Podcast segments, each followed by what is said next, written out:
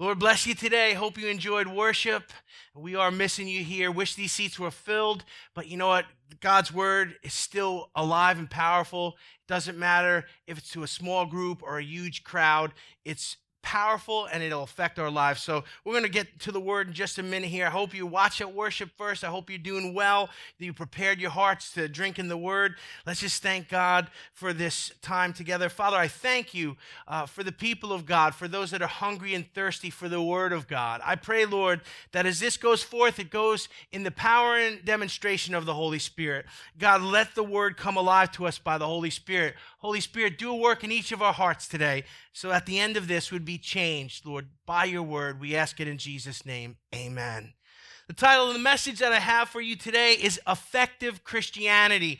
I've really been seeking God in this time of uh, quarantine to get the right uh, word for the for the moment. And uh, God's word is so powerful, so alive. And I believe this is a word for the moment here effective Christianity. I really believe that on the other side of this, uh, there are going to be a harvest of souls available to the church. And all of us as Christians need to be living effective lives so that we can be laborers in the harvest. If you heard last week's message, uh, you understand exactly what I'm talking about. If you didn't, I encourage you to listen to that.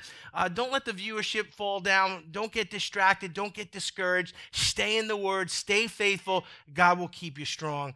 Uh, this, the text that we're going to cover today is Second Corinthians chapter 6, verse 14 through 16, and I'm going to read it to you. Second Corinthians chapter 6, 14 through 16. Do not be bound together with unbelievers. For what partnership have righteousness and lawlessness? Or what fellowship has light with darkness? Or what harmony has Christ with Baal? Or what has a believer in common with an unbeliever? Or what agreement has the temple of God with idols? For we are the temple of the living God. Just as God said, I will dwell in them and walk among them, and I will be their God, and they shall be my people. Listen to verse 17. Therefore, come out from among them and be separate, says the Lord, and do not touch the unclean thing. I will welcome you, and I will be a father to you, and you shall be sons and daughters to me, says the Lord Almighty. What a powerful text, a scripture that if we've been in church for any length of time, we've heard before, yet I really believe it is God's word for us at this moment in this situation. Now, we know about the church, and the church is not a building, amen? The church is not a business. It's not a franchise. It's it's not you know some kind of organization among organizations. The church is a living breathing collection of individual believers these believers and these individuals have to have a personal relationship with Jesus Christ. That's how we become members of the church. We don't sign a card, we don't take a test, we don't uh, have a theological exam. We accept Jesus Christ as Savior and Lord, and we become part of the church, which is the body of Christ. Amen. That's basic Christian theology. But when we think about the church, the church has a job to do. And most of us know this. We didn't just get saved to kind of tread water and circle the wagons or head to the hills till Jesus comes back. The church has been commissioned by Jesus himself to do some very specific things. We have a job. Matthew 28 18 through 19 gives us what we call the Great Commission. Then Jesus came to them and said, All authority in heaven and on earth has been given to me. Therefore, go and make disciples of all nations, baptizing them in the name of the Father and the Son and of the Holy Spirit, and teaching them to obey everything I have commanded you. And surely I am always with you to the end of the age. There's what we call the Great Commission. There's the church's job description. The church is not a building or a business, it's a body, a collection of believers. And we've been commissioned to do some very specific things. Look what Jesus says here. The first thing he says is go and make disciples. So, you know, as we've been in the Word and we've been uh, hearing these messages, the word to us is go. You say, but Pastor, we're locked down. We're in quarantine. Where can we go? We need to go into the secret place, into the presence of God, and we need to drink in the word. Why? Because He's filling us up to pour us out. You say, well, when's the pouring out come? That, that's not for us to know, but we need to be filled up so when the pouring out comes, we have something to pour out. We are to go and make disciples of all nations. What's the first job of the church? To make disciples. Then he says, baptizing them in the name of the Father, the Son, and the Holy Spirit. So we make disciples and we baptize them, uh, identifying with Jesus' death, burial, and resurrection, coming into a relationship with Jesus, identifying with him in baptism. And then he says, teaching them to obey everything I have commanded them. So under understand our mission is to make disciples, it's to baptize them in the name of the Father, the Son, the Holy Spirit, and it's to teach them the commandments of the Lord. Amen. That's the church's job description. Now, when you think about that and then you you take churches and you take, you know, religious movements and you compare them to what Jesus commissioned us to do, sometimes there's some discrepancies there that need to be adjusted. Someone say amen. The contemporary church, when you look at it now, I'm going to say some things here and I'm going to clarify in just a minute, but when you look at the church today, are we effectively fulfilling the Great Commission? Now, I'm going to toss that out at you and then I want to say this to clarify. Yes, the church is God's and not man's. Amen. It's not our church. It's not, well, you know what? Let's make new programs and let's get some bright ideas and let's hire staff. And no, the church is God's. It's not man. No, it's not our place to sit in judgment over the body of Christ. In no way am I saying, well, I'm criticizing the contemporary church because they're not doing X, Y, and Z. Look, it's God's church, it's not our church. We are not to sit in judgment over the body, and that's not what this is about. Yes, it's the Holy Spirit that's in charge of, of creating a church that's without spot or wrinkle. Jesus is coming back for a church without spot or wrinkle. Sometimes it's easy for us to see the spots and the wrinkles in the church. Sometimes it's easy for us to see the spots and the wrinkles in us. And we say, Holy Spirit, what are you doing? Listen to me. It's His job. He's got it under control. The church doesn't belong to man, it belongs to God. And no, we can't change the church or even ourselves in our own strength. I hope you're listening to my heart here. This is not a criticism or a, cr- a, critique or an attack or an indictment against the church.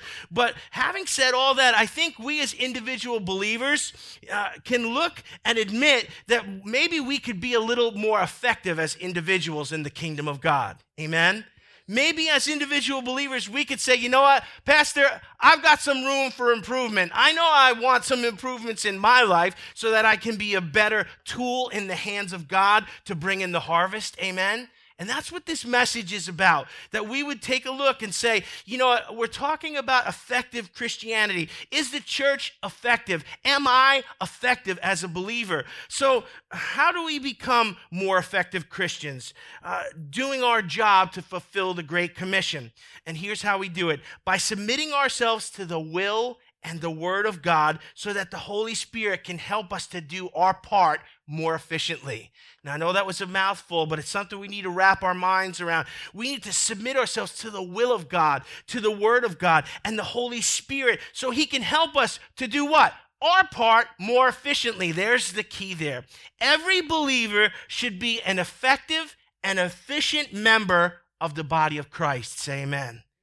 So there's two powerful keys here in our text that I see that will unlock our effectiveness. If your heart is saying, Pastor, I want to be a part of the Great Commission, I want to fulfill it, I want to go, I want to be part of the harvest. If you're saying, I want to be effective at what I do, I don't want to just tread water or spin my wheels, then there's two keys here in our text that will unlock our effectiveness. And the Holy Spirit wants us to consider these things today and to submit to what He's doing in our hearts so that the church can do effective ministry. Here's the first key the first key that unlocks our effectiveness is this not being married to the world. Wow. You say, uh, I didn't know you could marry the world. Well, you can. And not being married to the world is the first key that will unlock our effectiveness. The word says here, listen to the text, do not be bound together with unbelievers. So let's just take that little snippet right there of this verse. And verse 14 says, do not be bound, and we're going to look at that word in a minute, together with unbelievers. The word translated bound in the New American Standard Version is rendered unequally yoked in the King James Version. Maybe you've heard it that. Do not be unequally yoked. It's kind of become a catchphrase in the church. Now, the, the word that is rendered uh, from the Greek to those words, bound or unequally yoked, is the same Greek word, and it's only used one time in the New Testament. So it's a unique word, and there's something unique being said here. The word is heterozugeo, and it means to yoke up differently. Now, I want you to think about this. Eh, yoking animals together is a farming thing, and most of us have probably never yoked up a team of oxen. Uh, I'm probably that's a safe assumption. But when you yoke up animals together, you wouldn't put a Clydesdale horse with a Shetland pony in the same yoke. Hello? You wouldn't put like a little burro with a giant oxen. Why? Because those two animals yoked up together are unequally yoked. That team is not going to pull straight. It's not going to dig the same depth. It doesn't have the same cadence. They don't have the same, you know, when they walk, uh, the, the poor little guy's going to have to take three steps to the, to the big one. And you got to understand when, when the text is saying don't be unequally yoked, people in an agricultural society get that right away. It, that word heterozugeo means to yoke up differently, to associate discordantly. Listen to this to connect things that are in conflict dissonant, and disagreeable. Does being unequally yoked sound like a good idea? Absolutely not. It says, don't be unequally yoked together with unbelievers. Now, when we hear this scripture, we always hear it applied to relationships. Sometimes in business relationships, people will say, don't get into business with someone who's not a believer, who doesn't have the same morality as you, who doesn't have the same integrity as you. Hello, right? We understand that? And so it's, it's geared towards relationships, sometimes towards business relationships. But this scripture that we're looking at here, don't be unequally yoked with unbelievers, is most frequently applied to dating and marital relationships. We say this to our young people don't be unequally yoked. Don't get together with someone who's not a believer. Now, it's pretty easy for us to see the difficulties that can come from being married to an unbelieving spouse, and there's challenges that would be created there. So we all kind of get that. Oh, you know, we want to be on the same page about Jesus and our faith. So when we raise our kids, you know, that, that, that's, that's easy to see. What's not easy to see is the dangers that come from being married to the world because it's sneaky and it's subtle how we get married to the world without us really even knowing it. And we think, well, we're just going about our daily business, we're just going about life. And really, we bought into the world system and we're not operating in the kingdom of God anymore, but we're operating in the carnal, in the flesh. And we get married to the world, and all of a sudden, our effectiveness as Christians evaporates and we begin to tread the water and we begin to not bear fruit and we begin to just get dried out and worn out. And so, the first key to being effective Christians is to not be married to the world. listen, if we want to be effective, we have to, instead of marry the world, disentangle ourselves from the world. Listen to that. Uh, by the Holy Spirit, I'm picking these words very carefully. I want you to see that. You and I need to be disentangled from the world, its systems, its goals, and its affections. The world, I want you to think of the world as a thorn bush. If you've ever been stuck in a thorn bush, if you've ever walked into a thorn bush, you know it's like those things wrap around you and dig into you, and they don't want to let you go. There's been times where I've left a lot of skin in thorn bushes, getting disentangled. And that's the image I want you to see here how the world just kind of grabs hold of us and we get entangled in it. And if we want to be effective for the kingdom, we have got to be disentangled from the world. Listen to 1 John 2 15 through 17. Do not love the world, nor the things in the world. If anyone loves the world, the love of the Father is not in him. Verse 16 says, For all that is in the world, the lust of the flesh, the lust of the eyes, and the boastful pride of life is not from the Father, but it is from the world. Listen to verse 17. This world is passing away, and also its lust, but the one who does the will of God lives forever. What a powerful scripture. Don't get tangled into the world, get disentangled from it. Why? Because the world is going down, and all the lust and all the, the wrong motives and all the wrong paths is all going down. It's passing away. What does that mean? It's dying. This world is dying. It, it, has a shelf life on it. Jesus is going to come back. Jesus is going to establish his kingdom. Jesus is going to catch up his church, and this world and the heavens will pass away. I know you believe that. I know you know the word. I know you're well taught. But understand something. Sometimes we forget that we shouldn't hitch ourselves so tightly to this world. Why? Because it's dying, it's passing away. Now, listen, what happens when the church doesn't disentangle itself from the world, but instead marries the world? And this is, this is the question we need to consider. This is what happened when Christians and churches and believers won't disentangle themselves from the world, but instead make peace with it and marry the world. This is what happens. The first thing is that the church will abandon its first love. That's why the text here says, Do not love the world nor the things of the world. Even anyone who loves the world, the love of the Father is not in him. See, these things are mutually exclusive. You can't have it both ways. If you marry into the world as a believer, or if the church marries into the world, the first thing the church will do by necessity is abandon its first love. You can't have Jesus on the throne of your heart and be the king of your life and at the same time serve the world. The second thing the church will do is embrace compromise. And I want you to hear that. This is so relevant to us today because we see and we hear about churches and denominations that were once solid theologically, now embracing compromise and walking away from the truth of God's word and becoming culturally relevant but biblically illiterate. And so we see the church will embrace compromise. Why? By necessity. You can't be a friend of the world. You can't be in step with the world if you believe the word of God and live the kingdom principles that Jesus taught. First, you'll abandon your first love, and then you'll embrace compromise. Now, listen to me. I'm going to say something. Churches that think they can reach the lost by ignoring, excusing, or embracing what the Bible calls sin are exactly wrong. We cannot reach the world by compromise. We cannot reach the world by, well, Pastor, can't we just tone it down a little bit? Can't we just not talk? No, we have to preach the whole counsel of God's word. We have to say the truth in love. And churches that think, well, let's just throw this out, let's adjust this, let's ignore that topic, or don't, don't talk about that. Let, us restructure. Listen, it, to think that we can abandon our first love and embrace compromise and then ignore what the Bible says is uh, the way for us to live and think that we are going to reach the lost, that's exactly the wrong approach. The truth is, it's not in our conformity to the world, but in our distinction from it that proves that God's way is better. It's not in our conformity to the world, but in our distinction from it that makes us spiritually attractive to those who are looking for the truth. Are you hearing me today?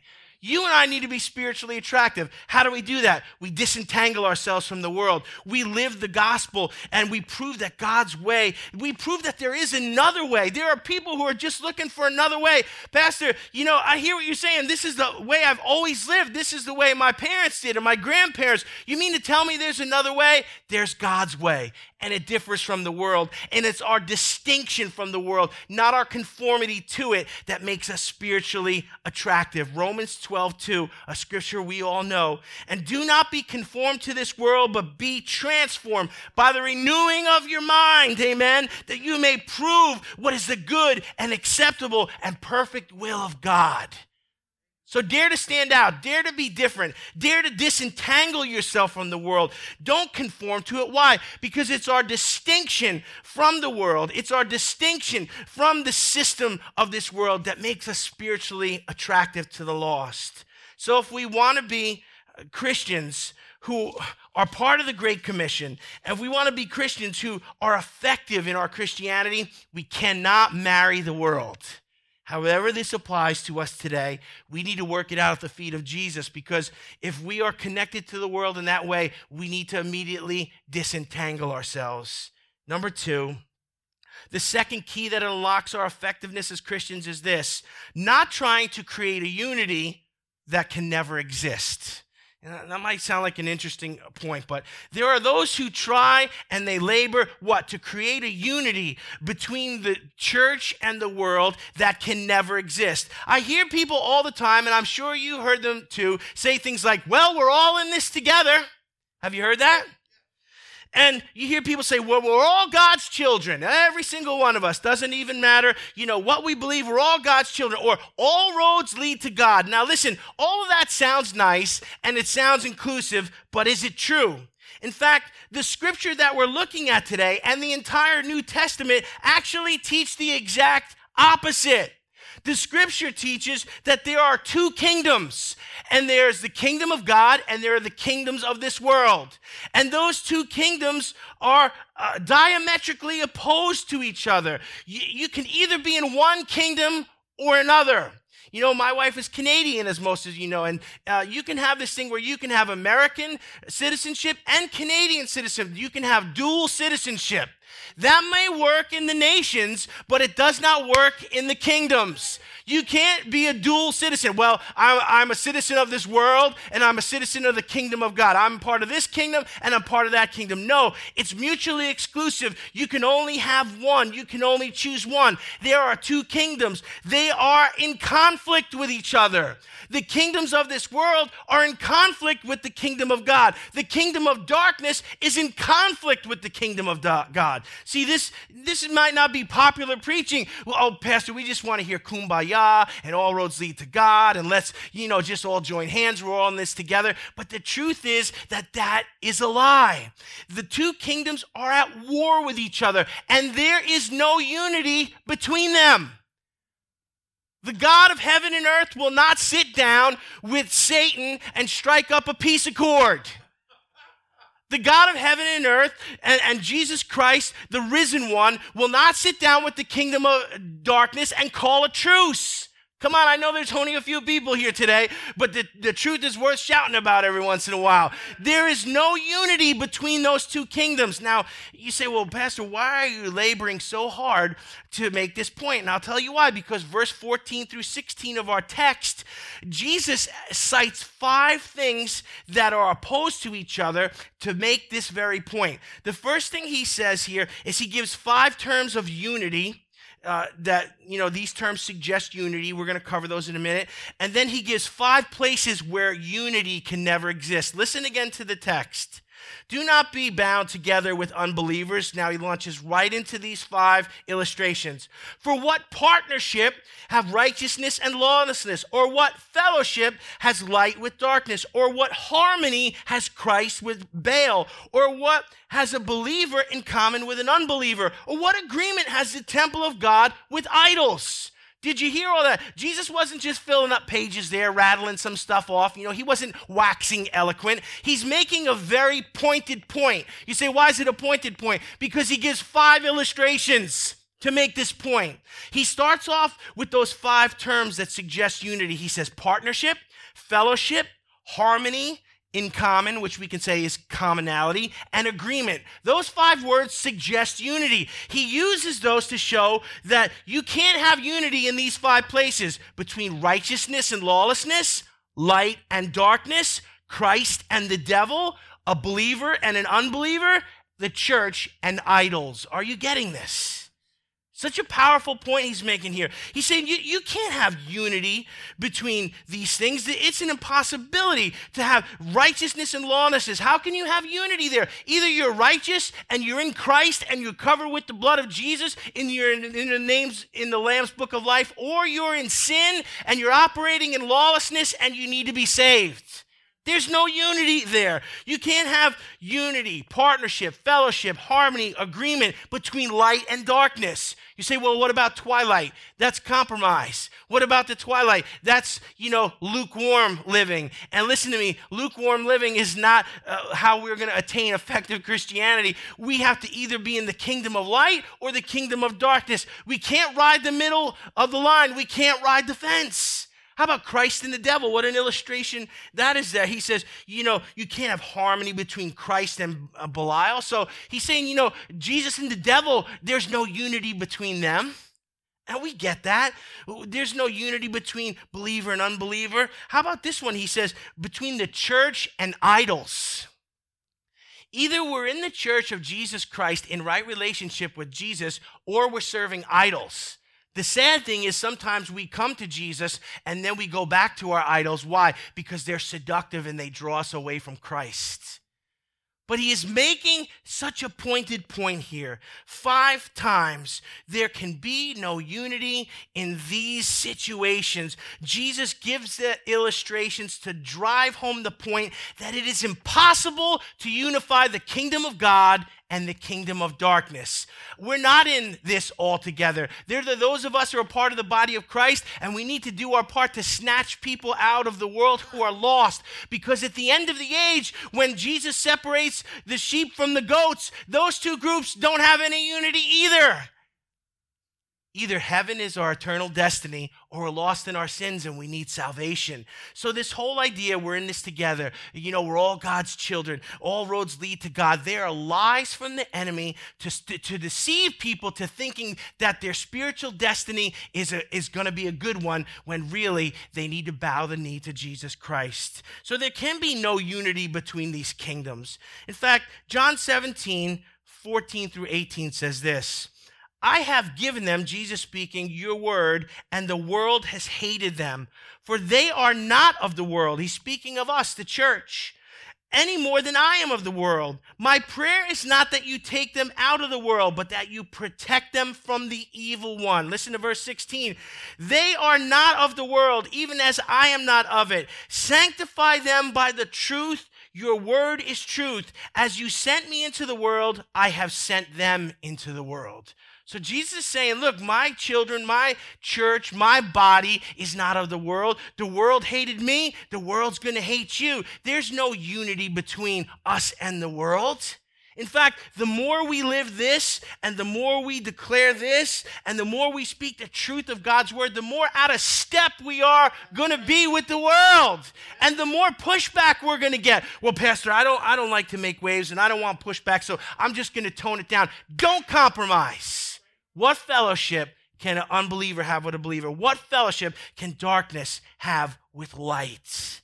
So, all of this goes back to the point that we're making here uh, that we shouldn't try to make a unity that never exists. I see so many Christians trying to make a unity with the world, and we need to stop doing that. Why? Because there again, it's our difference that makes us spiritually attractive if we're just like the world, if the church becomes just like the world, if we throw out all the offensive doctrines that the world doesn't like and we make it all plain vanilla, then we'll really reach the lost. No, then we'll just be all lost together.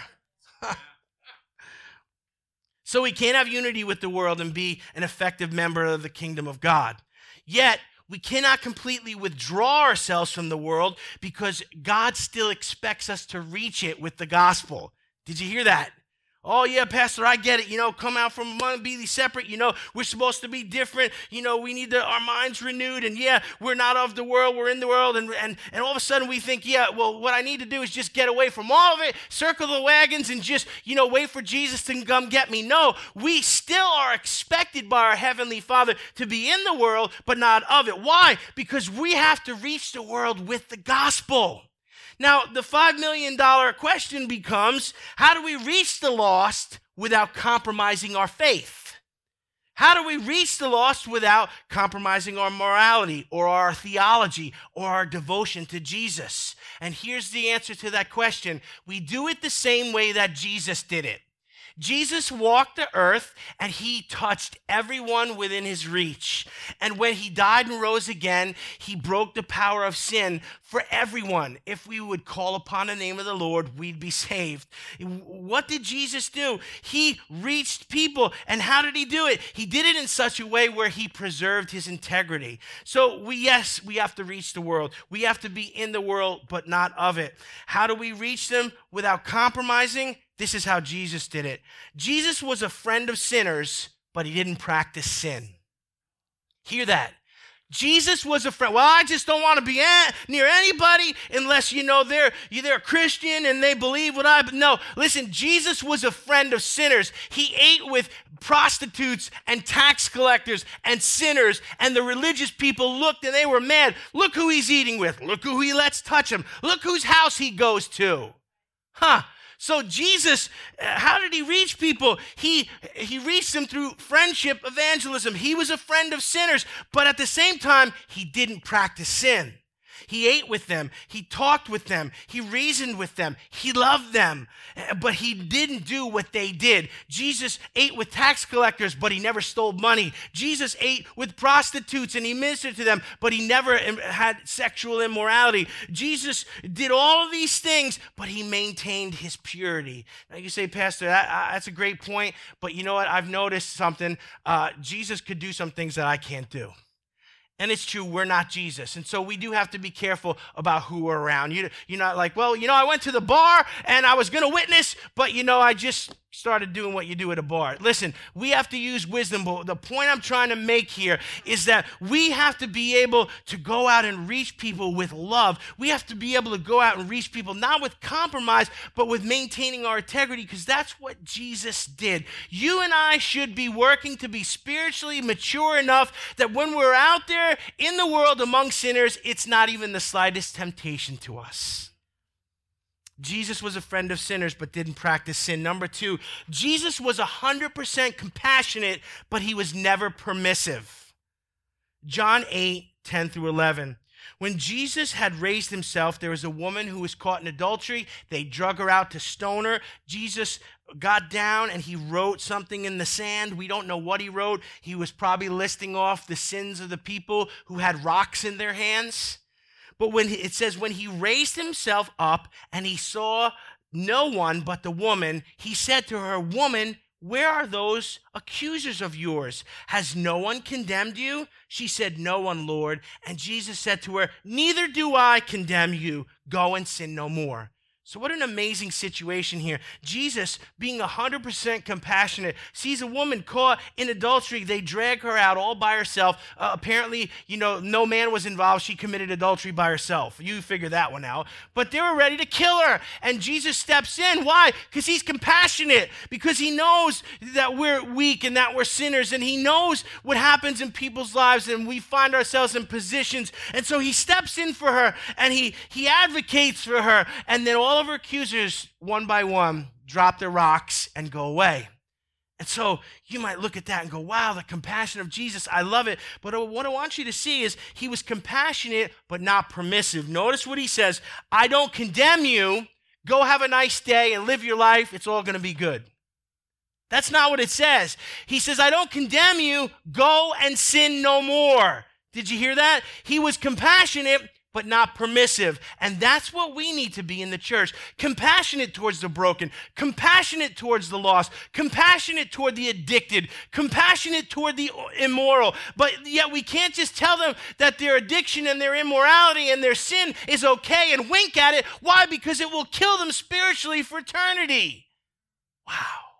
So we learn to be 100% compassionate, to look at people and feel the brokenness and see what God sees. But then at the same time, we are not permissive. We teach them the commandments of Jesus Christ. We teach them how to come out of sin and be righteous by the blood of the Lamb. The third thing Jesus did to reach the lost without compromise is this Jesus wasn't self righteous or judgmental, but he always told the truth in love. Notice that. Many times, religious people, when they uh, speak against sin or they speak against certain practices, they come across very judgmental, very self righteous. And I don't need to tell you that if we're trying to reach the lost and we're offending them and we're demeaning them and we're putting ourselves above them, that we are not doing what Jesus called us to do. You're not going to reach people through humiliating them, through making them feel filthy. You know, we're all sinners saved by grace. We need to never forget that. The only reason you and I have righteousness in us is because the blood of Jesus has cleansed us and purified us. we there, but for the grace of God, go you and I when we look at people who are trapped in sin. So we need to come across with love, not to be self righteous. Oh, it's so ugly when Christians are self righteous. You know why? Because it's so unfitting. All our righteousness is as filthy rags, but the righteousness we do have is not our own, it's from Christ. So for us to judge others when we've received a free gift is so unbecoming. It's so self righteous. We have to tell the truth to people in love. And the, the operating word there that I want you to catch is the truth. You know what? The truth these days can be pretty controversial. The truth of God's word can be, you know, pretty explosive. And you and I need to learn to say it in love with wisdom in a way that people can hear the truth, not compromising, not withholding the truth. What good is it for us to be compassionate and not self righteous and not judgmental, but not tell the truth? Because until the truth touches people, they'll never get free from sin. Until we were confronted with the truth, we never would have repented and come to Jesus. So we've got to tell the truth in love. Jesus reached the lost. Jesus touched people. He didn't compromise in any way. He remained moral. He remained uh, devout to his Father. And he didn't practice sin in any shape, way, or form, but he was a friend of sinners. He was 100% compassionate and he wasn't judgmental. And we need to be like that. Holy Spirit, teach us and train us. Put a guard over our lips. Change our hearts until we can minister to people like that. Because if we try to create a unity that is not there and think we will win them by compromise, we are deceived. But if we will stay true to the word, we will be effective Christians and we'll have a relationship with Jesus that will be spiritually attractive to the lost. I want to close with this. Our relationship with God has to be solid in three areas. Our text uh, says some powerful things here in verse 17 and 18. I want to read it to you again. Therefore, come out from among them and be separate, says the Lord. What a powerful call to us as believers. Come out from the world. Don't marry it. Be disentangled from it. And do not touch the unclean thing, and I will welcome you. Look at that. Our welcome uh, by the Father, our welcome by Jesus comes when we disentangle ourselves from this world, when we step out of one kingdom into the kingdom of God. And I will be a father to you. Beautiful. And you shall be sons and daughters to me, says the Lord Almighty. Our relationship with God has to be solid in three areas, and I'll tell you why. Because before you and I can make incursions into enemy territory and liberate captives, you and I have to be solid ourselves. And that's the point of the whole drill here, church, that what? We make incursions into enemy territory, that you and I, by faith and in the power of the Holy Spirit and the direction of the Holy Spirit, go into the world and snatch sinners out of the fire and lead them to the cross so they can be part of the kingdom of God. That's the point of us being here today. We sung today that God's breath is in our lungs. Why do we have breath in our lungs? To fulfill the Great Commission, to go out there and to preach the good news so that people can come into a relationship with Jesus Christ. So we have to have our life solid. You know, there's that old uh, story that says, you know, you have to put on, if you're in a plane and it's going down, what? You have to put on your own oxygen mask first before you can help those around you. Because if you pass out, you can't help those people who are depending on you. If the church doesn't get solid, if believers don't get solid in their relationship with Christ, if we don't reach maturity, we can't help those who are depending on us. We're going to pass out. So we've got to be solid in these three areas, and the text says it. First, we must be consecrated to God. It says, Come out from among them and be separate. What does that mean? It means get disentangled, but what it's talking about is consecration. Consecration is when something is set apart for holy usage. You and I have to look at our lives as laid down because we have been given the free gift of salvation. Now, the life that I live, I live by faith in the Son of God who loved me and gave himself for me. Amen. So now what do I do? I live my life in consecration. I'm set apart for holy usage to fulfill the Great Commission to be a light in the darkness. So you and I have to be consecrated. Number two, we must be blameless before Him. It says, and touch not the unclean thing. Now listen, all of us sin, and none of us are even close to perfect. And the closer to get we get to Jesus, the more we see the imperfections of our nature and our flesh. So we crucify that thing daily, but you and I are always going to struggle with sin until we're delivered from this body of sin and we fall into the arms of Jesus for eternity.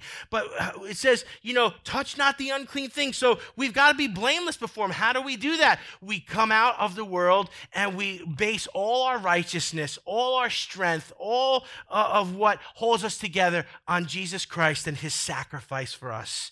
The only way for us to be blameless is to be 100% committed to Him, to be embracing the sanctification process as the Holy Spirit transforms us from the old nature into the image of Jesus Christ. So we're consecrated and we're blameless. And the last thing we need to do in getting our character solid before the Lord so we can reach out and pull others and snatch them from the fire is to be in right standing with God. Look what it says here. He says, and do not touch the unclean thing, and I will welcome you, and I will be a father to you, and you shall be sons and daughters to me, says the Lord Almighty. So, our right standing with God comes when what? We've allowed Him to consecrate us, we've allowed Him to be our righteousness, and we are not partakers of sin, but we resist sin, and God says, You know what? I accept you, I'll cover you, you're mine, and now I can use you. Understand, God wants to use every one of us. He wants us to be effective. The harvest is plentiful, but the laborers are few. God wants you and I to be laborers, to be effective Christians, but there's a process here on how we should do it. And first, we cannot get married to the world. And if we are, we need to disentangle ourselves from it and be 100% committed to Christ.